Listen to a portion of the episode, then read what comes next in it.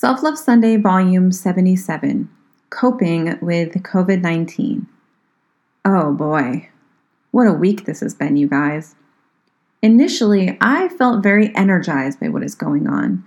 As someone who struggles with anxiety and depression, I almost feel like comforted by the fact that I have zero control over what the end result will be or how long this will last.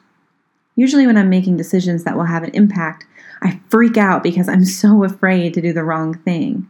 So now it's truly like, well, there's literally nothing I can do that will speed this whole thing up, and there's no way to know what will happen. So it's weird, but because of that, I've been pretty okay. We are all in the same boat. I did have a brief freak out though when California went on shelter in place and all of my vendors closed their warehouses, making it impossible for me to get more product which in essence makes staying in business that much tougher. I literally cried like someone broke my heart. But I've worked out a few things, leaned on my community, created some solutions, and I'm back to feeling the energy of this space. I am going to ride this thing until we get through it or until the wheels fall off.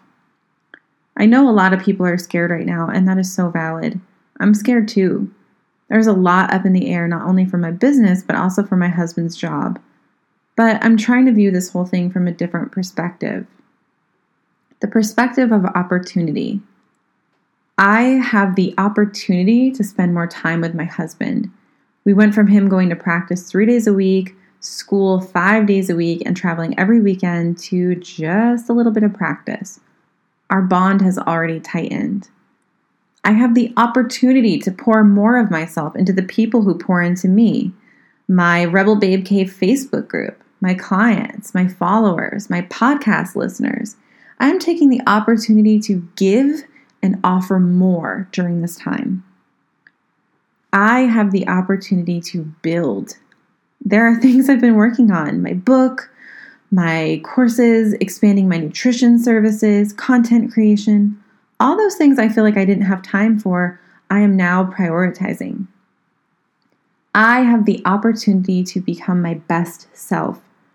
I am back to training more in the gym. I'm focused on my nutrition. I'm allowing myself to feel rather than trying to numb it out.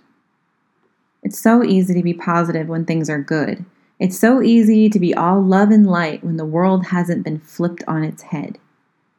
Now is the time to walk the walk. Considering all I've been through, it's almost comfortable to fight adversity. So I'm leaning into that. And since it is a comfortable space for me, I'm extending myself to the people who need it. I love you all, my friends, and I have no doubt we'll get through this together. It will by no means be easy, but together I know we can rise up from the ashes after the dust settles. You are always welcome to pop into my DMs if you need anything. I'm always here for you guys. Self love and hugs, your friend, Crystal.